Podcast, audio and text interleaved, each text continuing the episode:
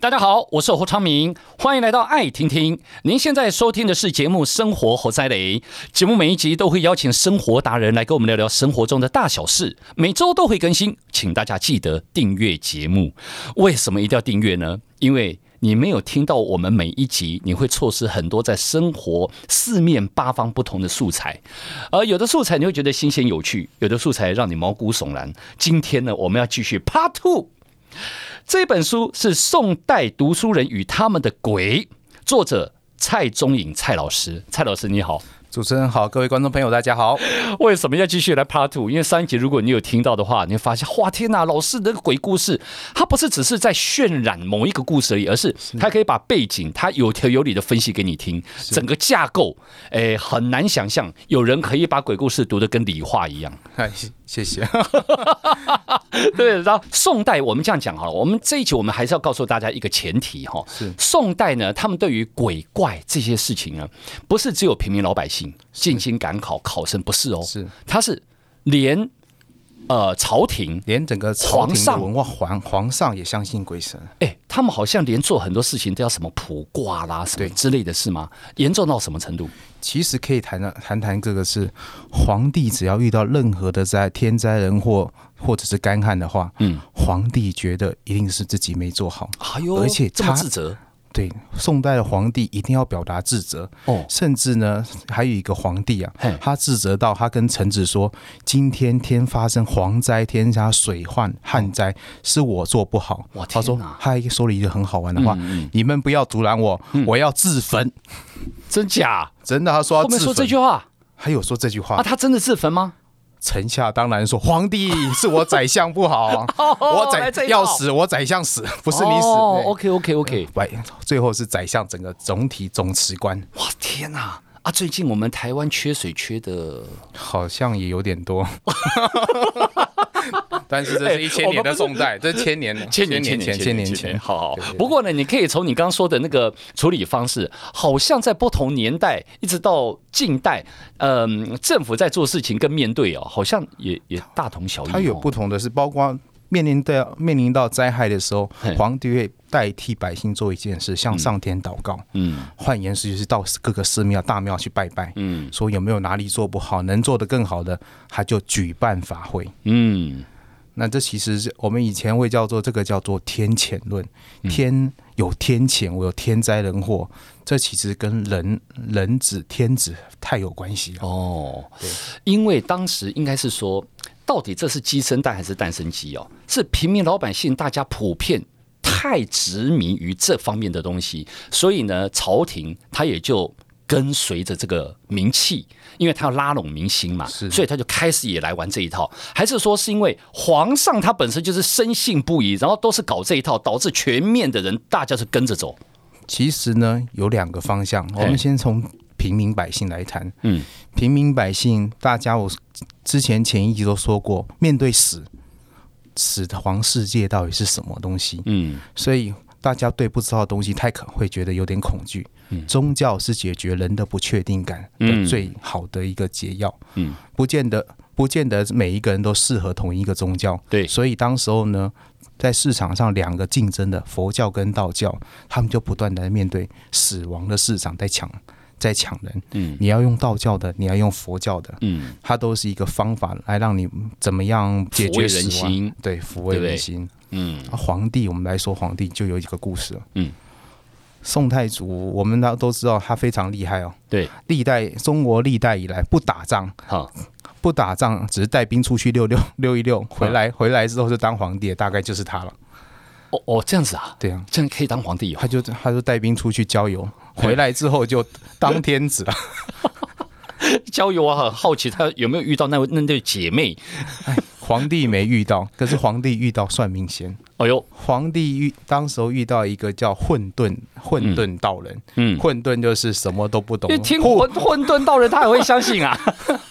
对，皇帝超相信混混沌道人，也告诉他你会当天子。哦，他只是他最后当天子的，但是他相信混沌道人的想的一定是对的。OK，他在位当十五年以后，年纪大了。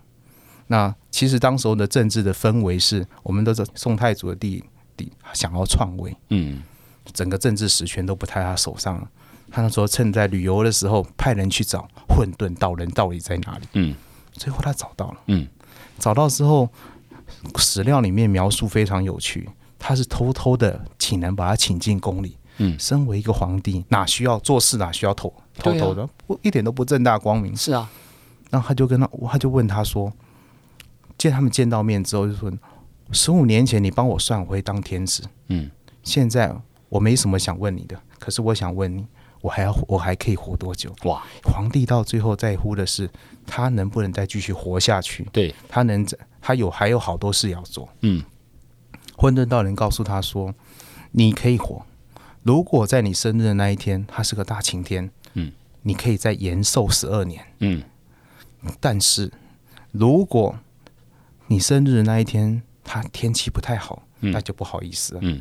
当天是个大晴天，嗯，早上大晴天超开心的，一到晚上，晴天突然转为下雪。”下雪，下雪一般是有人有冤屈才会下雪吧？哦，但那一天下雪之后，赵匡胤马上心里面就知道这件事情不单纯了，他可能活不久，把他弟弟找过来，嗯，喝杯酒之后，当天晚上就谣传他死掉了，嗯，隔天才确定他死了，嗯，送出来的时候遗体是完整的，嗯，但是大家就出现了疑云，到底那一天晚晚上发生了什么事情？嗯，对。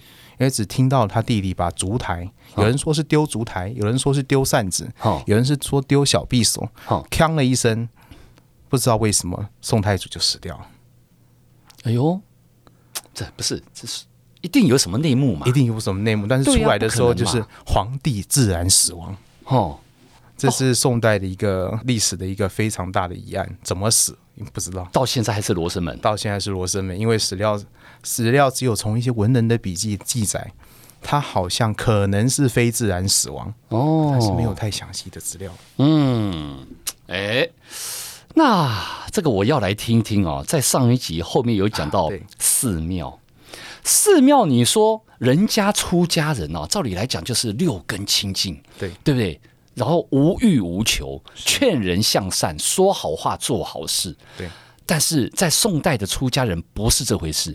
宋代的出家人，其实当出家人，他有非常大的优惠。我们说优惠是因为他不用服劳役，不用缴税。嗯，他等于是活在那个时代，可是你不用负担政府给人民做一一切的一些劳役啊。嗯，那。佛教它虽然是个清净地，嗯，可是佛教也常常有好多好多世俗的烦恼，嗯，包括刚刚说的色界就是一个。可是他们不是就是标榜六根清净吗？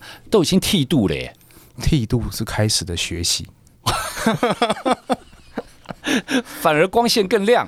对方的脸庞可以看得更清楚，因为其实，在宋宋代里面，最长的是女生。我们要先谈女生的生活空间。嗯，女生到寺庙里面去，她等于是一个他们家常便饭，可以自由出入的。嗯，也就是说，女生到寺庙里面去，她那边会遇到女生，也会遇到男生。嗯，换言之，她那边是一个男女的联谊场所。嗯哼，我们不要忘记是。《西厢记》就也是发生在西厢里面，对，在寺庙会发生好多爱情故事。呵呵，那这爱情故事里面不乏很多就是和尚自己跟别人发生爱情故事。呵，里面曾经讲到一个地方的土地神，嗯，那个寺庙呢的和尚原本有七个人，嗯，后来呢常常有和尚不明原因死亡。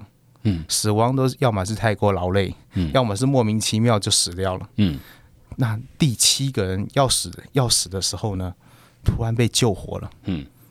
他就说到一件事情，他其他人怎么死？他们其实就是在扫地的时候呢，在扫地的时候就听见，哎，远处好像有一些音乐的声音，有人嬉笑的，有女生在嬉笑的，嗯。啊，虽然是和尚，但是还是忍不住好奇，还是跑过去看了，啊，一看，哇！那边女生很热情招待他，师傅啊，赶快过来哦！哦，仿佛就是来坐台来着。对对对，师傅一去之后呢，通常一个师傅去了，通常精神就开始萎靡了。啊哈，萎靡到最后一个死了，两个死了，都是到同样一个地方。哎呦，到了第七个，啊，第七个到了那个地方的时候呢，场每天都去，每天都去一个，每天都是个秘密场所，在那边。那个叫做花天酒地的时候，嗯嗯、突然空中有一个声音出来啊，嗯，那个人说我是土地神，嗯，哎，他是这个地方土地公，他是老大，嗯、对，他说你们已经杀了六个人啊，你们还不留一个人给观音佛祖扫地吗？你们在做些什么？我不准你们在那边犯罪了。哦，一喊，砰，就不见了，整个那个花天酒地的那个酒家一哄而散。哎呦！一哄而散，结果去的地方竟竟然是一些那个叫做寺庙，有时候会放一些，好像说勾博，就是没有嫁出去的女生的那个骨灰、骨灰坛、骨灰或和那个或者棺木啊。OK，那和尚就去那种地方。在现在来讲，如果讲的明确点，有点类似什么万应公庙、哎，万应公庙是姑娘庙，哎，姑娘庙也说和尚也会被那些没有结婚的女鬼给找上啊！哇，哎，那这个太有趣了吧？土地公，土地公看不下去了，六个没了，他才出来讲话。土地公可能拿着板凳在那边看戏，啊。哇嘞！但是他土地公也讲得很清楚，一个寺庙还是要留一个人扫地，扫地，不然你要教观音佛祖自己扫地很困难，也不行。哦，OK，好，所以像这种故事其实都很多啦。应该是说，宋代如果连寺庙都这么盛行这些故事的话，大概也无孔不入了吧？对，其实其实那个苏轼就想说，人呐，人要养生，最难的就是要去除欲望。嗯，哎，那那以前的文人啊，什么苏轼啊这些哈，他们有有他们的故事吗？有啊，也有啊。然后有夜夜笙歌，还是他遇到鬼的故事？遇到鬼，遇到文人夜夜笙歌，我想那那个比较属于那个比较浪漫的一点。其实苏轼也苏轼也会遇到鬼哦。那苏轼特别是里面谈到的苏轼在家里面就遇鬼哦。苏轼很喜欢挖东西啊，他很喜欢挖收藏古物。然后说大家是他是个大文豪啊，也确实是。嗯，其实很多人还不知道，他也是很喜欢到各地泡温泉的温泉达人、旅游达人哦。啊，不只是诗词达人。嗯，哦，他家也是遇到鬼，是他妈妈告诉他的。哦，他妈妈的房间里，妈妈在烫衣服的时候啊，不是突然的地板呢塌陷了。哦，以前的以前不是住大楼，但是就是住土，应该是土嘛。地板塌陷之后，对，发现里面有个瓮，哈，那个瓮里面还有咳嗽声，还有人在抓瓮的声音，哈，就是瓮自己发出声音来，指甲在抓，指甲在抓瓮。瓮的声音，想出来，想出来哦。哦，妈妈看到的时候一点都不惊慌，赶快叫婢女埋起来。这个还不惊慌啊？哦，真的很厉害，胆子大。其实这这应该说，宋代的瓮葬大部分是可能是给女生的，嗯、女生会正坐在瓮里面。嗯，所以妈妈看到这个，大概知道这个应该是之前的屋主啊。嗯，可能他有在，他有女女儿啊，他就把它埋在这里。哦，啊，妈妈一不做声呢，可是对苏轼来说，好想挖挖看啊！哈，这好奇心这么强，可是。苏轼超听，非常听妈妈的话。嗯，结果他没挖了。嗯，等到他要搬家的时候，他叫他表弟去挖。好，他说：“哎，表弟真衰。”啊，没有，表弟好像也听得还蛮有兴趣的。哦，那可以。对 对。然后去挖的时候，哎，那个瓮不见了。哦，哎，不知道到哪里去了。嗯，还特别有一次更好、更有趣的是，苏轼非常喜欢听别人说鬼故事。嗯。有一次，他在他在海南岛的时候，大家知道他被贬到海南岛，嗯，非常遥远的地方，嗯，鸟不生蛋的地方，他发现有一个小朋友死而复生了，怎么可能？就是死了大概三天，三天后又苏醒过来。哦，苏轼虽然当当行政长官，等于当区长还是之类，马上跑去采访，有记者不找不找记者，马上他自己跑去采访，说到底发生了什么事？小朋友都说呢，我也不晓得，我就被带到一个阴间，阴间有一个判官，还有一个还有一个王，他觉得是阎罗王，嗯，然后就说，然后判官看一看布置，就说，哎，抓错了，哎呦，赶快送回去，哼，啊。其实当时还有人说抓错就抓错，留下来吧。可是当时候就出现那个就叫做冤死，冤死，对不对？嗯、就出现一个和尚，那个和尚一出现发了金光，大家都向他膜拜。嗯，然后跟他说抓错就要放回去。嗯，他一听话就把开始要把他放回去。放回去的时候，很有趣的是，他有经过一个一个桥，嗯，然后撑过去一个洞，经过一个桥之后，再过了桥之后遇到一个渡河，嗯。那个渡河呢，其实应该是现在有点像日本所说阴间的那一条河。嗯，渡河里面就是我们说的奈奈何奈河桥的意思。哦，OK OK。那有一个渡船的人，哦，把他渡船渡到一半的时候，突然一个洞有亮光，渡船人把它撑开，嗯，撑过去后，小朋友就苏醒了。哦，这件故事呢，苏轼记到最后说：“哎，这应那个僧人一定是地藏王菩萨。”嗯，因为从唐代的故事里面，地藏王菩萨他就在帮阎王审判那些冤假错案。嗯嗯嗯，所以他们连。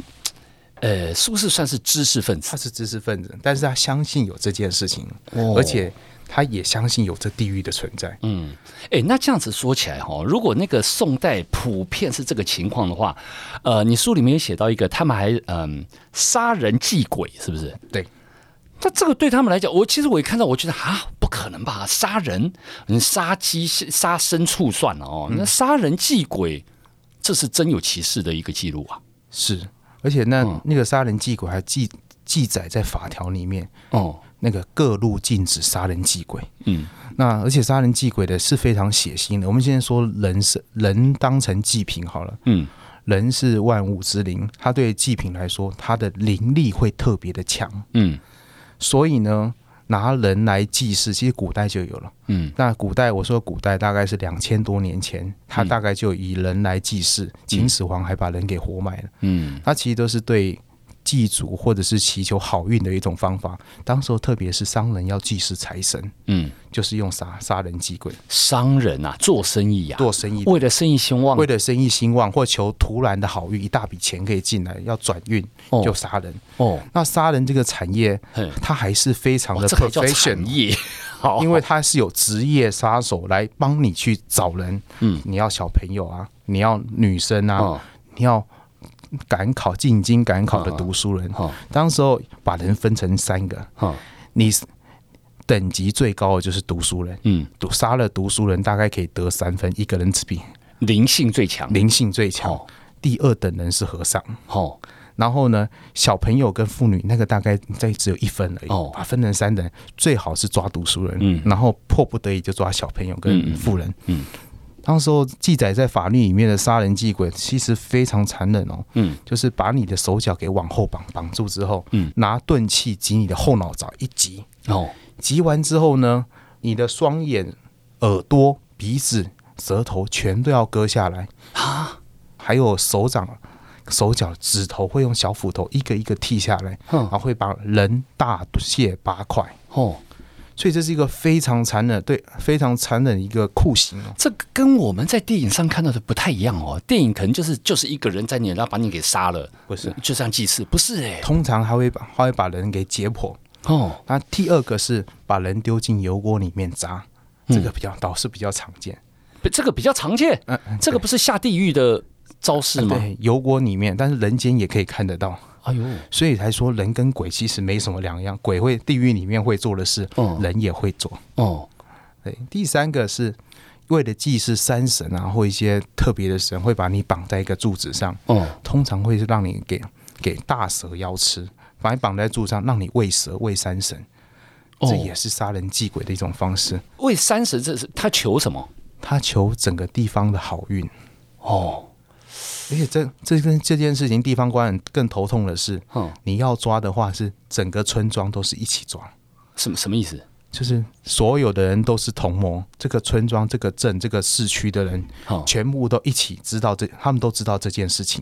哦啊，因为他是为了求整个地区整个地区的好，所以通常会抓陌生人。可是史料里面也看到，嗯，有的时候也会拿当地居民的小孩子一个一个拿去拿去祭祀。因为找不到陌生人，找不到没有刹那间没有外来客，只好先杀自己人了。然后他们也愿意啊，通常也愿意。所以信仰的力量是非常可怕的，它可以号召很多很多的人。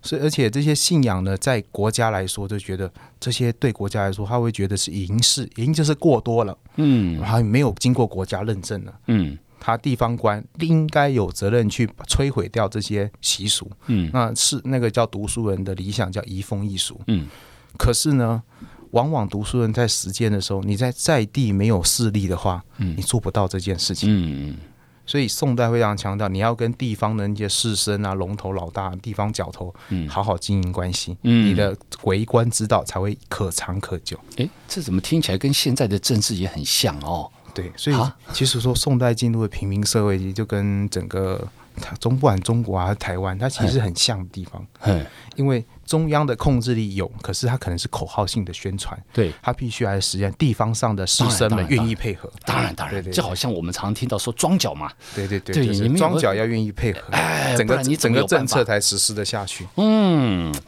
哇，好，这个你看哦，听我们这个老师这么一讲哦，很多的故事，其实在反映那个年代啦。对，那当然，嗯，信或不信，当然就看你自己喽。是，但很多东西，老师呃，在上一集有讲到，他是他们当地人，很多人喜欢写日记，把这些故事通通写下来，是，然后你可以找到一个对照的一个史记。对，然后哎，好像真有其事，但是这个故事很多听起来又觉得，嗯，怎么听起来好像是编撰的，但是。